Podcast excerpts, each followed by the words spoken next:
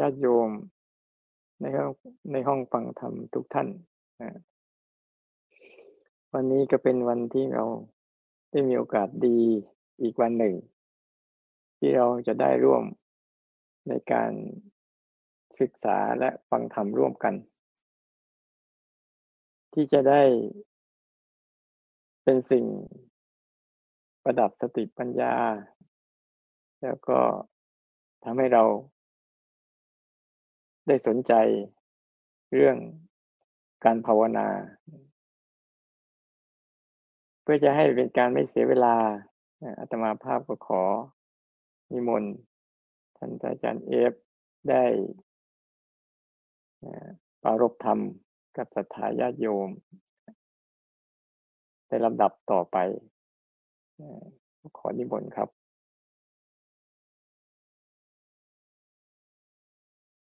อนอบน้อมแด่พระผู้มีพระภาคเจ้า กราบถวายความเคารพครูบาอาจารย์ มีพระอาจารย์กสินเป็นต้น ขอเจริญพรญาติโยม ผู้ร่วมมาฟังธรรมทุกท่านครับ ก็ไม่เห็นหน้ากันเนาะเป็นครั้งแรกนะที่นั่งพูดคนเดียว ก็รู้สึกแปลกๆนะครับแต่เมื่อมีโอกาสรับฟังก็รู้สึกว่ากลุ่มฟังธรรมของพระอาจารย์เนี่ยมีความ ริงจังพอสมควรนะครับ จากที่สังเกตการเตรียมการสังเกตการสวดมนต์หรือว่ามีความจริงจังในการเข้ารับฟัง ก็เป็นผู้ใหม่สำหรับที่นี่นะครับ ก็ขออนุญาตกล่าวแนะนำตัวนะครับ ชื่อพระเคียงศักดิ์พัทรธรรมโม หรือพระเอฟนะครับปีนี้ก็บวชได้แปดพรรษา ก็ปกติก็ประจำอยู่ที่วัดพระธาตุแสงเทียนอำเภอเด่นชัยจังหวัดแพร่นะครับ บวชที่ถ้ำแสงเทียนกับพระอาจารย์สมพงศ์แล้วก็ได้มีโอกาสได้ไปเจอหลวงพ่อมหาดิเลก ท่านก็เลยชวนมาเมื่อครั้งที่ท่านจะไปทำงานที่เมืองนอกนะครับ ท่านก็นิมนต์มาเฝ้าวัดทีแรกนะครับ ก็กล่าวว่าจะบวชแค่ไม่นาน แต่ก็อยู่จนนานนะครับ จนท่านไปก่อน จริงๆ ตัวผมเองก็ยังถือว่าเป็นผู้ใหม่นะครับ ยังถือว่าเป็นกัลยาณมิตร เป็นผู้ที่ร่วมปฏิบัติ ยังไม่ใช่ครูบาอาจารย์นะครับ ยังยังเป็นผู้ที่ยังศึกษาอยู่เพราะตัวผมเองเนี่ยก็เป็นแค่เด็กทั่วไปนะที่ไม่ได้สนใจพุทธศาสนา ไม่ได้สนใจการปฏิบัติธรรม ไม่ได้สนใจการออกจากทุกข์หรือว่าไม่รู้จักทุกข์นะครับ แต่ก็ได้มีโอกาสพัดหลงเข้ามาบวชนะครับ แล้วก็ได้มีโอกาสเจอครูบาอาจารย์ที่ดีที่ท่าน เข้าใจวิธีการศึกษาตัวเองนะครับ ก็เลยทำให้เราเนี่ยสามารถอยู่ได้ก็ด้วยความที่อาศัยสัวสติตัวปัญญา หรือว่าความรู้สึกตัวนี่แหละ ในการใช้ชีวิตในแต่ละวันนะครับก็เราทุกคนก็ธรรมดานะครับ เพราะว่าเกิดมาก็ไม่มีใครบอกเราว่า ความทุกข์คืออะไร เราก็เกิดมาใช้ชีวิตตามที่สังคมเขาพาไป เกิดมาก็ต้องทำมาหาเงินหากินหาเที่ยวสนุกสนานไปวันๆเราไม่เคยรู้เลยว่าทุกข์คืออะไร จนผมเองได้เข้ามาบวชนะครับเพิ่งเคยได้ยินได้ฟังครั้งแรก ๆ เลยจากการบวชนี่แหละว่า จริง ๆ แล้วคนเราเนี่ย มันมีทุกข์สิ่งที่เราทำอยู่มันเป็นทุกข์รู้จักครั้งแรกก็รู้สึก เอ๊ะมันแปลกดีเลยทำให้สนใจศึกษา จึงทำให้มีโอกาสอยู่จนถึงทุกวันนี้นะ ก็เล่าให้ให้ฟังให้ญาติโยมฟังว่า เออ เราทุกคนเนี่ย ไม่จำเป็นว่าต้องเป็นใครนะครับ ถ้าสนใจศึกษาตัวเองเนี่ย ก็สามารถทำได้ทุกคน จะเป็นผู้อายุน้อยก็ดี เป็นผู้อายุมากก็ดี คนไหนยิ่งลงมือทำไวก็ยิ่งทำให้ใช้ชีวิตแบบ ไม่ใช่มีความสุขนะแต่ว่าแบบไม่ทุกนะครับ แบบเรื่อยๆแบบอยู่ได้เรื่อยๆในแต่ละขณะนะครับในห้องฟังธรรมนี่ก็เพิ่งเข้ามาครั้งแรกนะ ก็ถ้าคนรู้จักแล้วก็จะรู้จักนะครับนี่พูดแนะนำตัวสำหรับผู้ใหม่นะครับทีนี้ก็มีโอกาส เมื่อก่อนก็อยู่กับหลวงพ่อนะครับ หลวงพ่อก็จะเป็นครูบาอาจารย์ที่จริงจังนิดนึงนะครับ พอมาอยู่กับอาจารย์กสินเนี่ยก็จะเป็นอีกแนวหนึ่งก็ทำให้มีโอกาสได้เรียนรู้ เรียนรู้มากขึ้น ซึ่งจริงๆเราทุกคนเนี่ยที่มาฝึกกันเนี่ย ก็ไม่ใช่มีอะไรมาก เราใช้วิธีการหลวงพ่อเทียน ก็คือใช้วิธีการรู้สึกตัว ฝึกสติกับการเคลื่อนไหว เราทุกคนก็รู้อยู่นะครับครูบาอาจารย์ก็บอกมาหลายรุ่นนะครับ เริ่มตั้งแต่หลวงพ่อเทียน เริ่มจากพุทธเจ้า มีหลวงพ่อเทียนมาหยิบย่อย มีหลวงพ่อมหา มีอาจารย์กสินหรือมีครูบาอาจารย์ทั่วไปที่แนะนำสอนเรา ซึ่งคนรู้สึกตัวเนี่ยเราก็ได้ยินได้ฟังมามาก ว่าให้รู้สึกนะ รู้สึกตัวนะ แต่จริงๆ ถ้าเวลามีการถามกันเนี่ย เราตั้งก็สังเกตให้ดีว่าความรู้สึกตัวของแต่ละคนเนี่ย เหมือนกันหรือไม่นะครับ บางครั้งเคยไปถามเพื่อนก็ไม่เหมือนกันนะความรู้สึกตัว แต่ถ้าเราพิจารณาจริง ๆ เนี่ยความรู้สึกตัวเนี่ย ถ้าแปลตรงตัวก็แปลว่ารู้สึก อะไรก็ได้ที่มันอยู่ที่ตัว อะไรที่มันเกิดขึ้นกับตัว ให้รับรู้มันไปเนี่ยผมก็ใช้วิธีการนี้ คือทีแรกเนี่ยก็ถามอาจารย์กสินนะครับ ว่าท่านจะให้เทศเรื่องอะไร ท่านก็บอกว่าพูดไปเลยนะ ก็เลยพูดเรื่องทั่วไปกันแล้วกัน จริงผมก็ไม่ใช่คนที่ถนัดบรรยายเท่าไหร่นะแต่จะพูดเรื่องเรื่องเนี้ยให้มันให้ผู้ฟังเนี่ย รู้สึกว่ามันทำได้ แล้วก็จะพยายามพูดให้มันดูง่ายที่สุด ซึ่งเป็น concept ของผมที่ผมตั้งใจไว้ว่าจะทำยังไงก็ได้ให้พูดให้มันดูง่าย เราทุกคนเนี่ยก็ประสบปัญหาเดียวกัน นะครับก็คือเกิดขึ้นมาแล้วเนี่ย ก็ต้องสู่เข้าสู่ระบบของถ้าภาษาศัพท์เขาเรียกว่าเข้าสู่ระบบไตรลักษณ์นะครับ มีเข้าสู่ระบบอนิจจังทุกขังอนัตตา มีความไม่เที่ยง มีคงที่ของรูปเวทนาสัญญาสังขารที่เรารู้จักกันนะครับ มีอาการเป็นทุกข์คือบีบคั้นพร้อมที่จะเปลี่ยนแปลงตลอดเวลา แล้วเราก็ไม่สามารถบังคับบัญชามันได้นะครับ พอเราไม่บังคับบัญชามันไม่ได้ปุ๊บ เราไม่สามารถควบคุมได้มันก็ทำให้เราเกิด ความเสียใจบ้าง ดีใจบ้าง ความไม่พอใจความอึดอัดความร่ำไรลำพันธ์เราก็เจออยู่ทุกวัน แต่ถ้าเรารู้สึกตัวเนี่ย เราจะรู้ว่ามันเป็นแค่อาการนะครับ เราจะรู้แค่ว่ามันเปลี่ยนสิสิ่งที่ต้องทำความรู้จักมันนะครับเราโชคดีที่ว่าเข้ามาเจอวิธีการของหลวงพ่อเทียน ซึ่งบอกตามตรงว่า แรกๆผมก็ไม่รู้จักนะหลวงพ่อเทียนนะครับ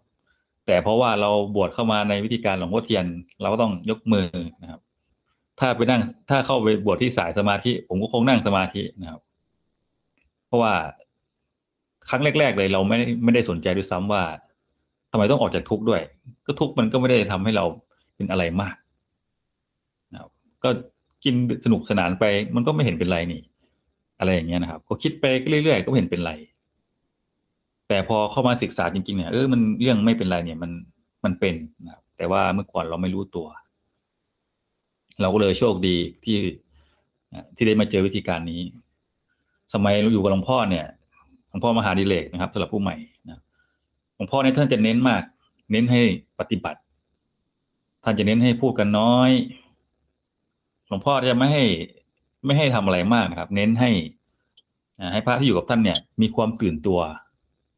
ถ้าคนไหนนั่งแช่ ถ้าคนไหนนั่งนิ่ง ท่านก็สั่งงานให้ท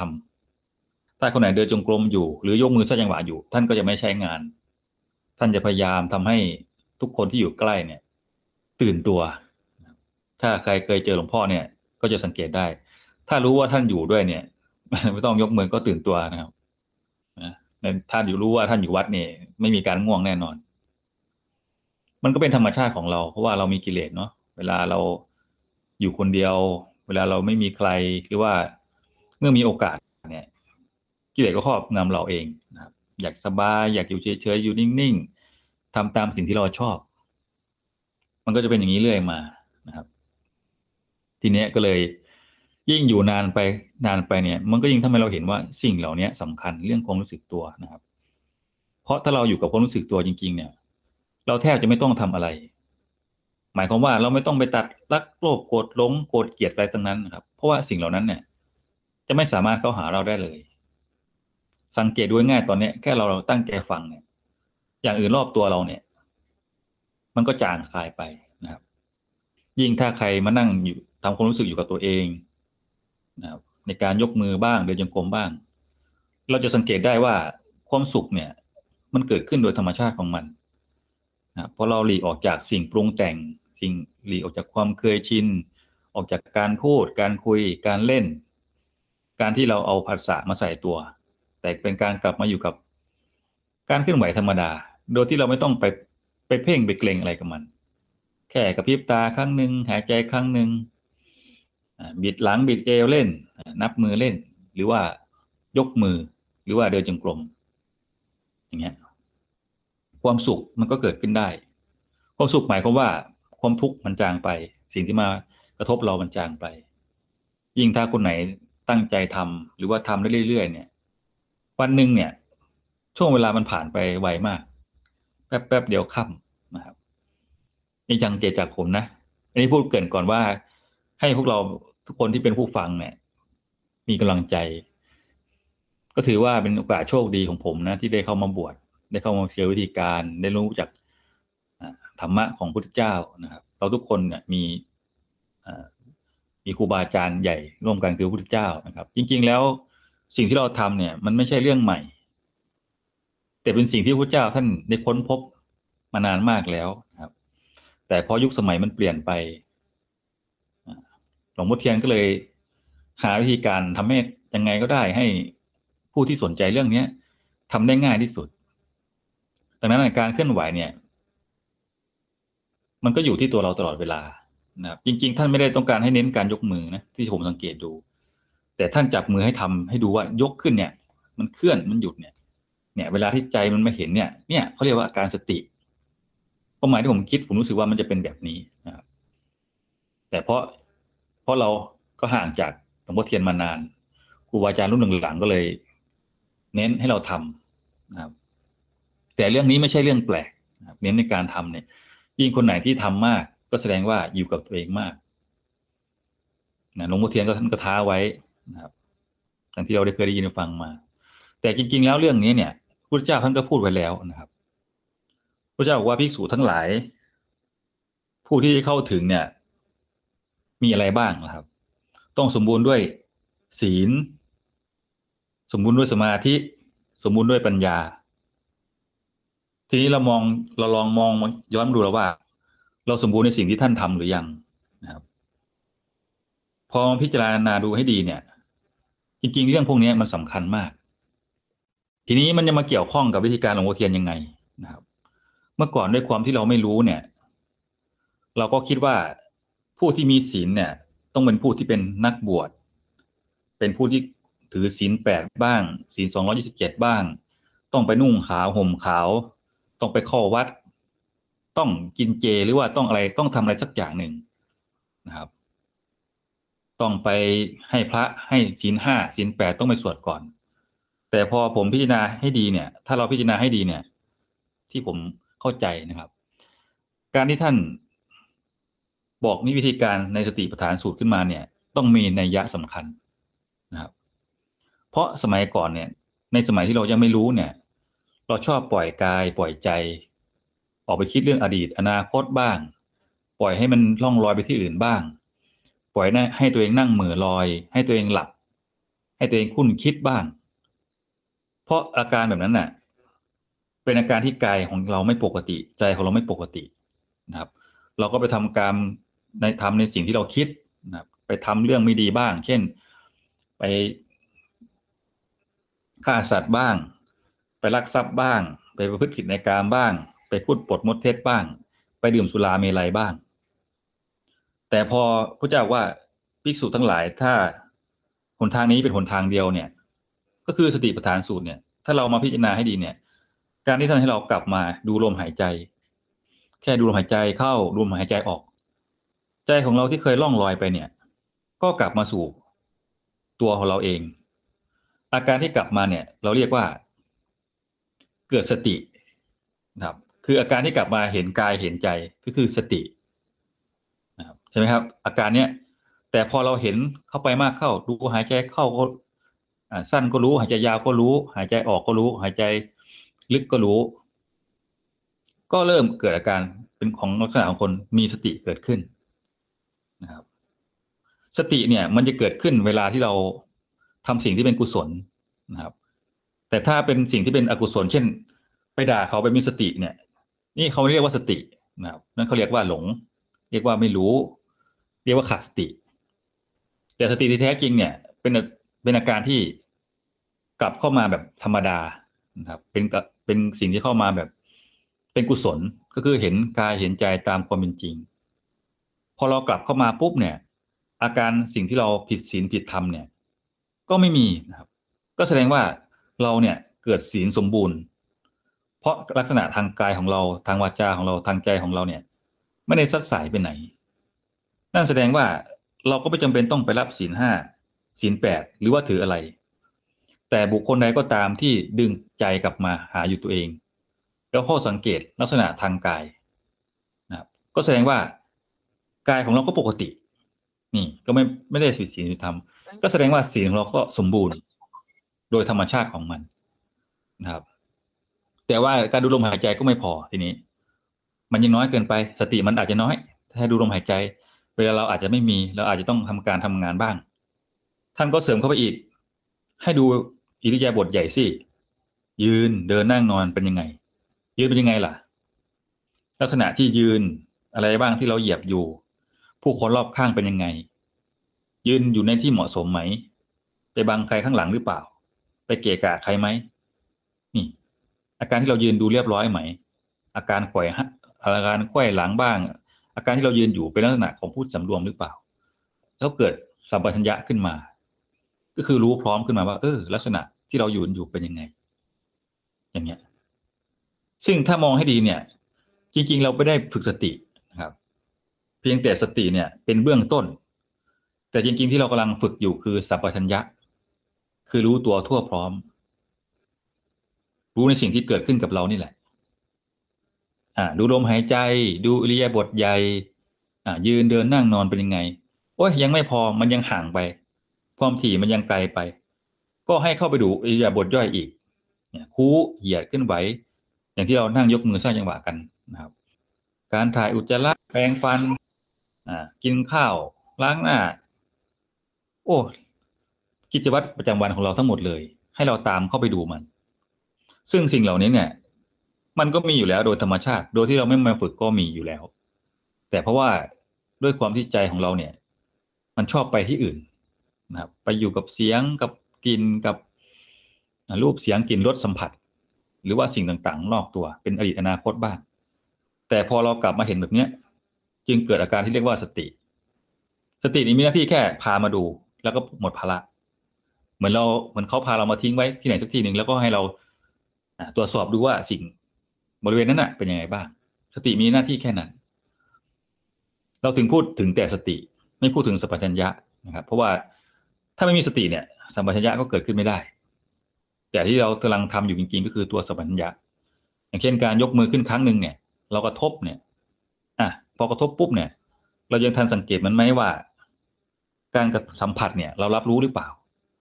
บางทีเรายกไวไปช้าไป มันเหมือนว่าเรายกมือรู้สึกตัว แต่กลายเป็นความเคยชินแทนนะบางครั้งก็เดินไปคิดไป เดินไปพิจารณาไป เดินไปอยู่ในอดีตอนาคตไป แม้บางครั้งเดินไปหนึ่งชั่วโมงก็ได้ความรู้สึกแค่นิดเดียว แต่กลายเป็นว่าเกิดเป็นความเคยชินแทน ก็กลายเป็นว่าชำนาญในการคิดชำนาญในการพิจารณาชำนาญในการออกนอกตัวหมด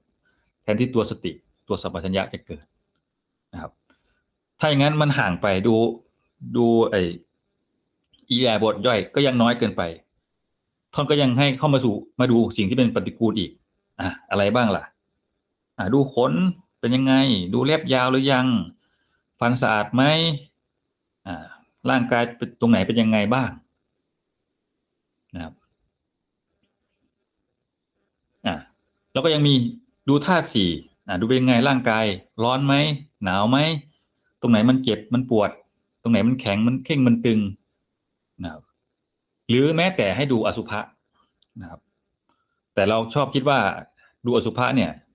ให้ไปดูซากศพนะ ไปดูของเน่าของเหม็นนะใจจะได้วาง แต่ถ้าเราพิจารณาความหมายของอสุภะเนี่ย มันแปลว่าสิ่งไม่สวยไม่งามนะครับ สิ่งที่มันน่าเกลียด ซึ่งสิ่งที่มันน่าเกลียดเนี่ย ก็ไม่ได้ดูจากไหนเลยนะครับ ก็ดูจากเราเองนี่แหละ ตื่นขึ้นมาขี้หูขี้ตาขี้ฟัน ผมเผ้ายุ่งเหยิงนะครับกลิ่นกายเหม็น แค่กลับมารับรู้ สิ่งที่มันเกิดขึ้นเนี่ย สติก็เกิดขึ้นโดยธรรมชาตินะครับอาการที่มันเกิดกลับมาสู่กายเนี่ย เราเรียกว่าสติ แต่ถ้าเราดูไปเรื่อยๆ อาการไหนที่มันเกิดขึ้นบ้าง เนี่ย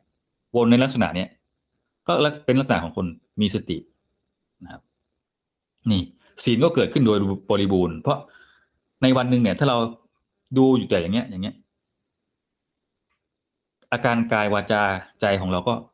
ไม่ได้ไปที่อื่นนะครับ เห็นไหมนะครับ ก็พยายามพูดง่ายๆนะนี่ครับพูดง่ายๆทีนี้ศีลสมบูรณ์แล้วนะครับ ดังนั้นเราอย่าไป อย่าไปสงสัยนะเมื่อก่อนผมสงสัยนะครับ ว่าเวลาไปเข้า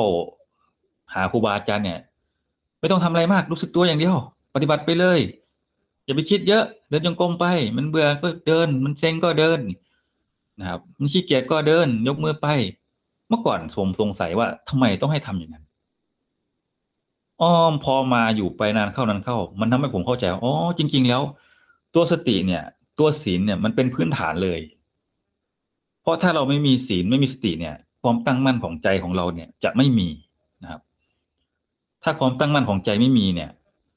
มันก็จะซัดสายไปสู่เรื่องอื่น แต่ถ้าเรามีสติที่เข้มแข็งเนี่ย มันก็พร้อมที่จะเข้าสู่บทเรียนที่เพิ่มมากขึ้นนะครับพระเจ้าบอกว่ามีศีลก็ยังไม่พอนะ ให้มีสมาธิด้วย สมาธิต้องสมบูรณ์ เมื่อมีสติมีศีลมีสมาธิสมบูรณ์ ปัญญามันก็พร้อมที่จะเข้าสู่กระบวนการเรียนรู้ ทีนี้เราทำไงล่ะ ให้มีสมาธิ สมัยก่อนเนี่ย เราได้ยินได้ฟังมาเนี่ย เราต้องคิดว่าต้องไปอยู่วัด ต้องไปนั่งอยู่ในที่ที่มันวิเวก ต้องไปอยู่ในที่ที่มันปลอดผู้คนต้องไปนั่งนิ่งๆตัวแข็งๆข้อคานเจ็ดคานแปด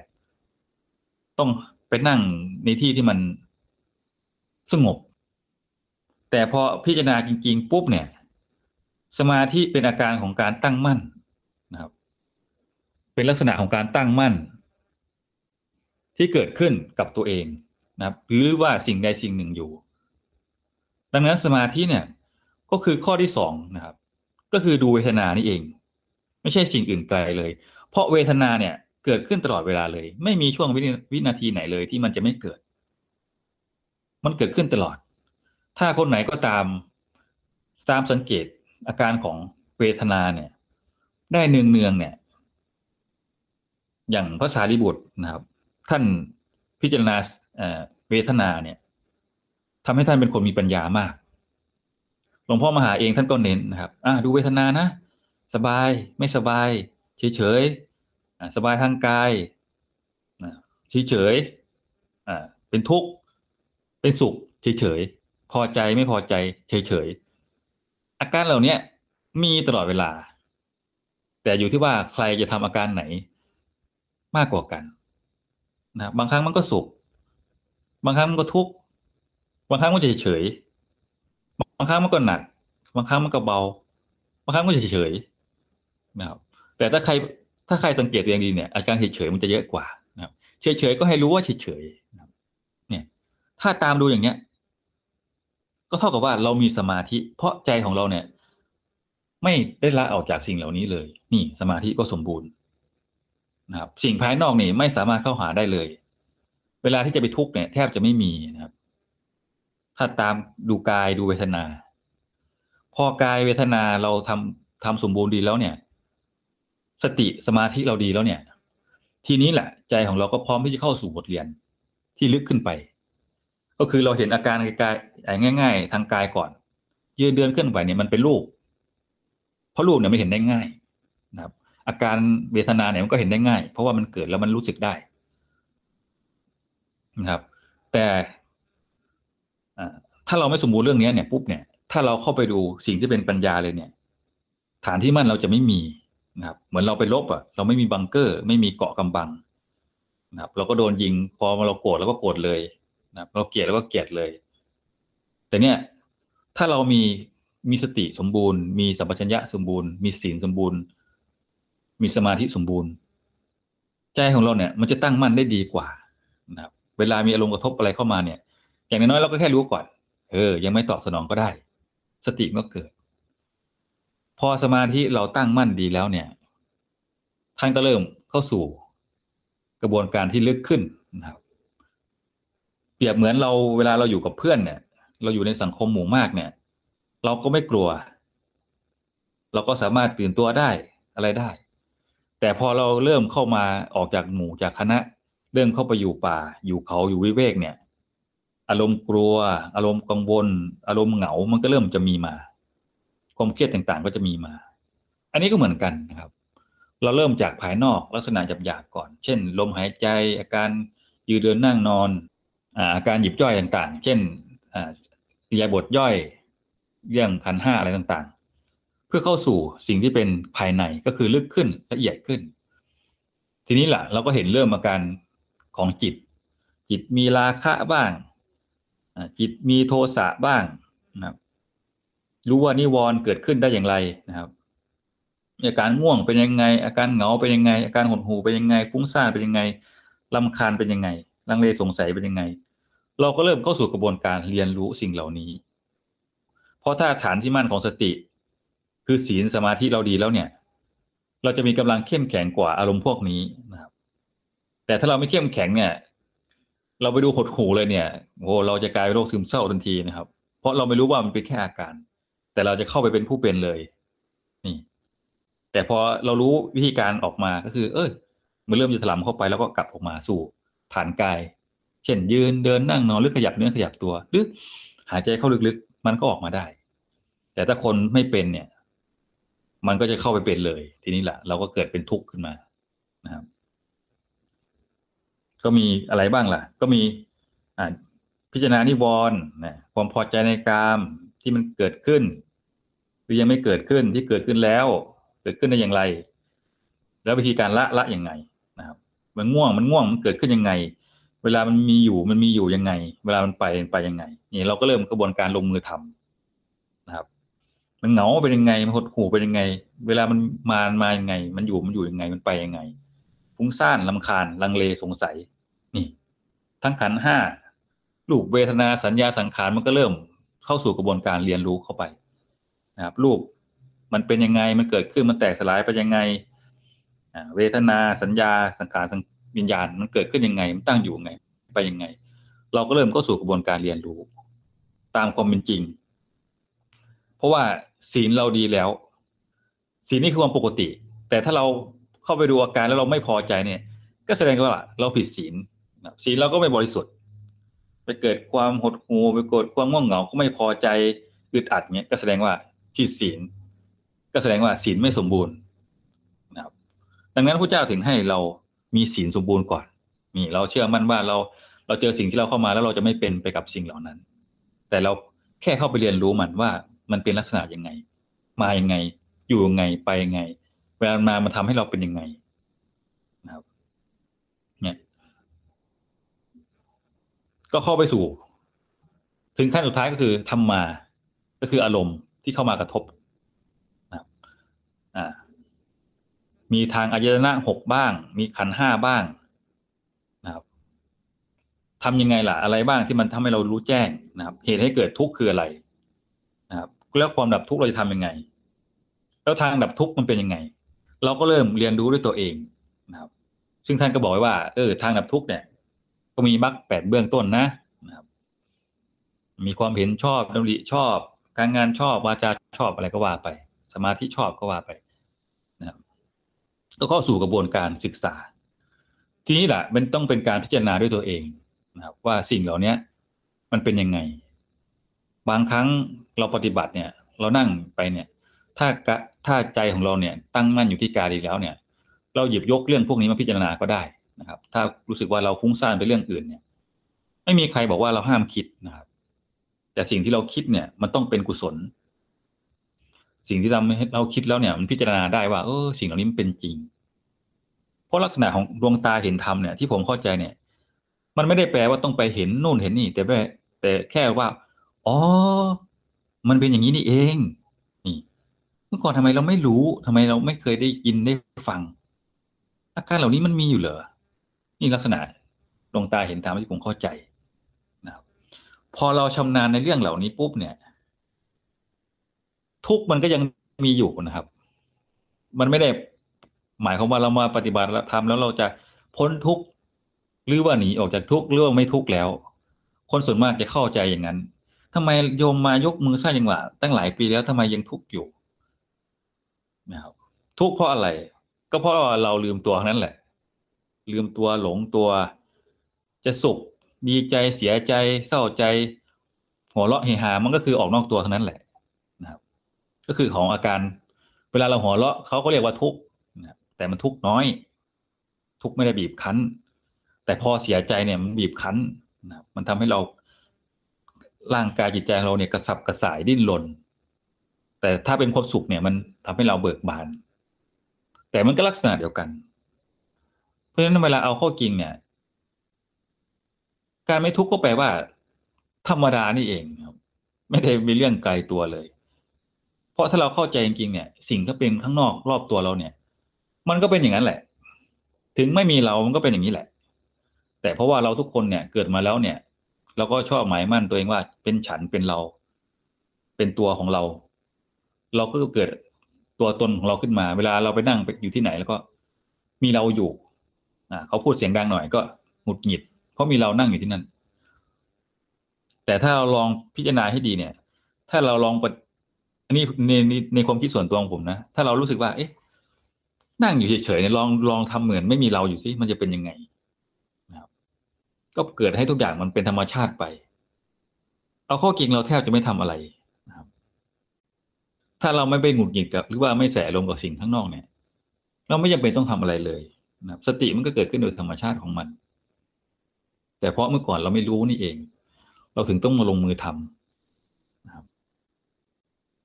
นี่ตามความเข้าใจของผมนะ ก็ฟังไว้เผื่อเป็นประโยชน์นะครับ ในในมุมมองผมเอง ผมชอบคิดอะไรง่าย ๆ ผมไม่ชอบทำให้มันซับซ้อนนะครับ เพราะว่า มันปวดหัวนะครับ มันมันดูจะเป็นเรื่องยาก แต่ผมจะมองพยายามมองในเรื่องที่มันให้ให้เป็นเรื่องง่าย ๆ เพราะยังไงซะทุกเนี่ย มันก็เป็นเรื่องของคนเป็นเรื่องของเรา เป็นเรื่องของใครของมันด้วย มันไม่มีใครที่จะทำให้เราได้นะครับ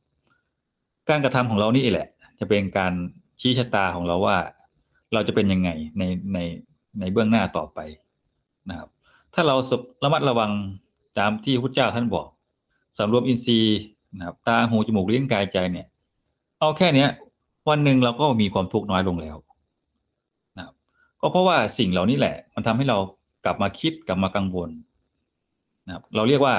ถ้าเป็นศัพท์เทคนิคเราเรียกว่า เวลาเราไปเจออารมณ์ต่างๆ เจอรูปเสียงกลิ่นรสเนี่ย ถ้าเราไปมีอคติพอใจไม่พอใจกับมันปุ๊บเนี่ย มันจะกลายเป็นสัญญานะครับ สัญญาคือมันเมมไม่ได้หัวเราแล้ว ทีนี้มันเมมไว้ในหัวเราปุ๊บเนี่ย มันพร้อมที่จะเป็นวัตถุในการปรุงแต่งก็คือเป็นสังขารนะครับ สังขารมันก็จะตลบลงมาหาเราอีกทีทำให้เราไปทุกข์อีกทีถ้าถ้าเมื่อไหร่ก็ตามเรากลับมารู้สึกตัวเอง มาศึกษาตัวเองมาสังเกตตัวเอง แล้วแล้วอาการพอใจไม่พอใจที่มันเกิดขึ้นได้เนี่ย มันก็จะไม่ไม่เข้าสู่กระบวนการจดจ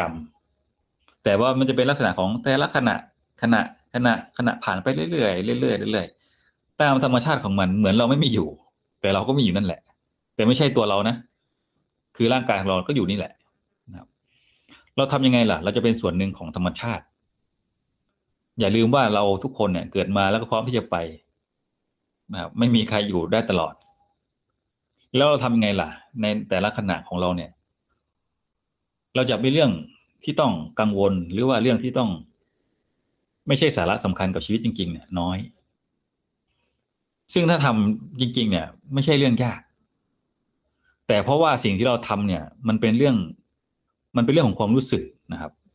ไม่ใช่เรื่องของความรู้ ไม่ใช่เรื่องของความจำไม่ใช่เรื่องของการเห็นการดูการฟัง แต่เป็นทักษะ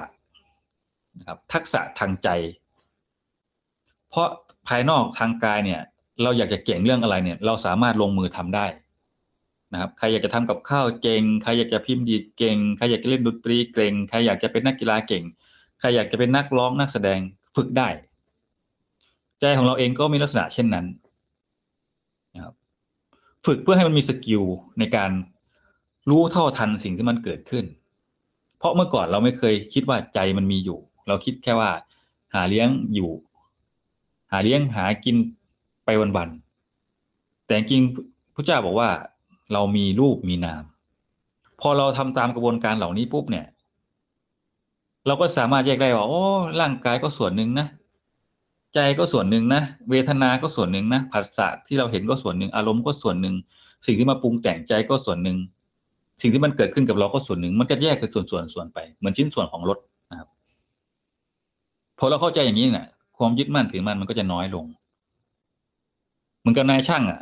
นายช่างคนซ่อมรถอะ ต่อให้รถจะดีจะแพงแค่ไหนเขาก็รู้ว่าเออแค่รถนั่นแหละนะมันก็แค่ไว้ขับ ไม่ได้มีความพิเศษเลยกับเขาหรอกเราเองก็เหมือนกันนะครับ เราฝึกเพื่อ ไม่ได้หลีกหนีออกจากทุกข์ไม่ได้หลีหลีกหนีออกจากอะไร แต่เราฝึกเพื่อเป็นแพทย์ใหญ่ เป็นนายช่าง เป็นคนที่ดูแลกายดูแลใจของเราเองนะครับเหมือนนายแพทย์ผู้ที่รู้ทุกอย่างแล้ว นะเวลาร่างกายเขาร้อนนิดนึงเขาก็รู้ว่าอ๋อนี่ต้องบำบัดด้วยอันนี้นะอย่างเงี้ยนะเวลาช่างอ่ท่อมรถ เวลาเราเอารถเข้าไป ให้เขาดูเนี่ยเขาแค่ฟังเสียงเขารู้เลยว่าเกิดจากอะไร ต้องแก้ยังไง ต้องบำบัดตรงไหนให้มันเป็นปกติ เนี่ย หมอเองเวลาเราไปหาหมอแล้วก็พิจารณาเออ อาการหนูอ่าร้อนนะอาการปวดหัวเขาก็ให้ยาได้เลย อันนี้ก็เหมือนกันนะครับ เราฝึกเพื่อดูแลทางด้านรูปก็คือร่างกายนี่แหละ สังเกตอาการเวทนาของมันมันเกิดขึ้นยังไงบ้าง มันปวดมันเมื่อย มันล้า มันเจ็บมันคันตรงไหน มันหนาวมันร้อนก็บำบัดเข้าไป อาการทางใจมันเป็นยังไงล่ะ มันเบื่อมันเซ็งมันง่วง มันหดหู่มันอึดอัด มันพอใจไม่พอใจ เราก็แก้ไขบำบัดไปเรื่อยๆเรื่อยๆพอเราฝึกได้อย่างนี้นะครับ เราจะเข้าใจนะว่า เราแทบจะไม่ต้องไปวุ่นวายกับโลกเลยนะครับ สิ่งที่อยู่นอกเราเนี่ยก็คือธรรมชาติทั้งหมดนะครับ ไม่ได้มีผลอะไรกับเราเลย ยิ่งถ้าคนไหนทำตามที่พระเจ้าท่านบอกนะ แทบจะไม่มีเวลาไปทุกข์เลยนะครับ เพราะเพราะเวลาที่ยุ่งกับตัวกับตัวเองเนี่ย ก็แทบจะไม่มีเวลาไปทำเรื่องอื่นแล้วนะครับ ถ้าสังเกตดีๆนะ ดังนั้นเราตั้งข้อสังเกตว่า ความทุกข์เนี่ย มันจะเกิดขึ้นได้ เฉพาะเวลาที่เราเผลอสตินั่นแหละนะครับออกนอกตัวหลุดสติไปหลุดออกจากตัวเองไป ซึ่งดังนั้นเราไม่สามารถจะไปตัดสินใครได้เลยว่า คนที่เขาอยู่ บางครั้งอาจจะไม่ได้ยกมือ บางครั้งอาจจะไม่ได้เดินจงกรมแต่เราไม่สามารถรู้ได้เลยว่า เขากำลังพิจารณาเรื่องอะไรอยู่นะครับบางครั้งเห็นคนกำมืออยู่เขาก็อาจจะดูเรื่องเวทนาเขาอยู่ก็ได้ หลวงพ่อมหาท่านถึงบอกว่า คนที่ตามดูเวทนาเนี่ย จะเป็นคนที่มีปัญญามาก เพราะว่ามันก้ากึ่งระหว่างสติและสัมปชัญญะนะครับ ก็คือศีลและปัญญานั่นเอง เวทนานี่ก็คือสมาธินะครับ เพราะถ้าเรามีสมาธิอยู่ในตัวเองเนี่ย เราก็สามารถรับรู้สิ่งที่มันเกิดขึ้นได้ ทั้งหมดเลย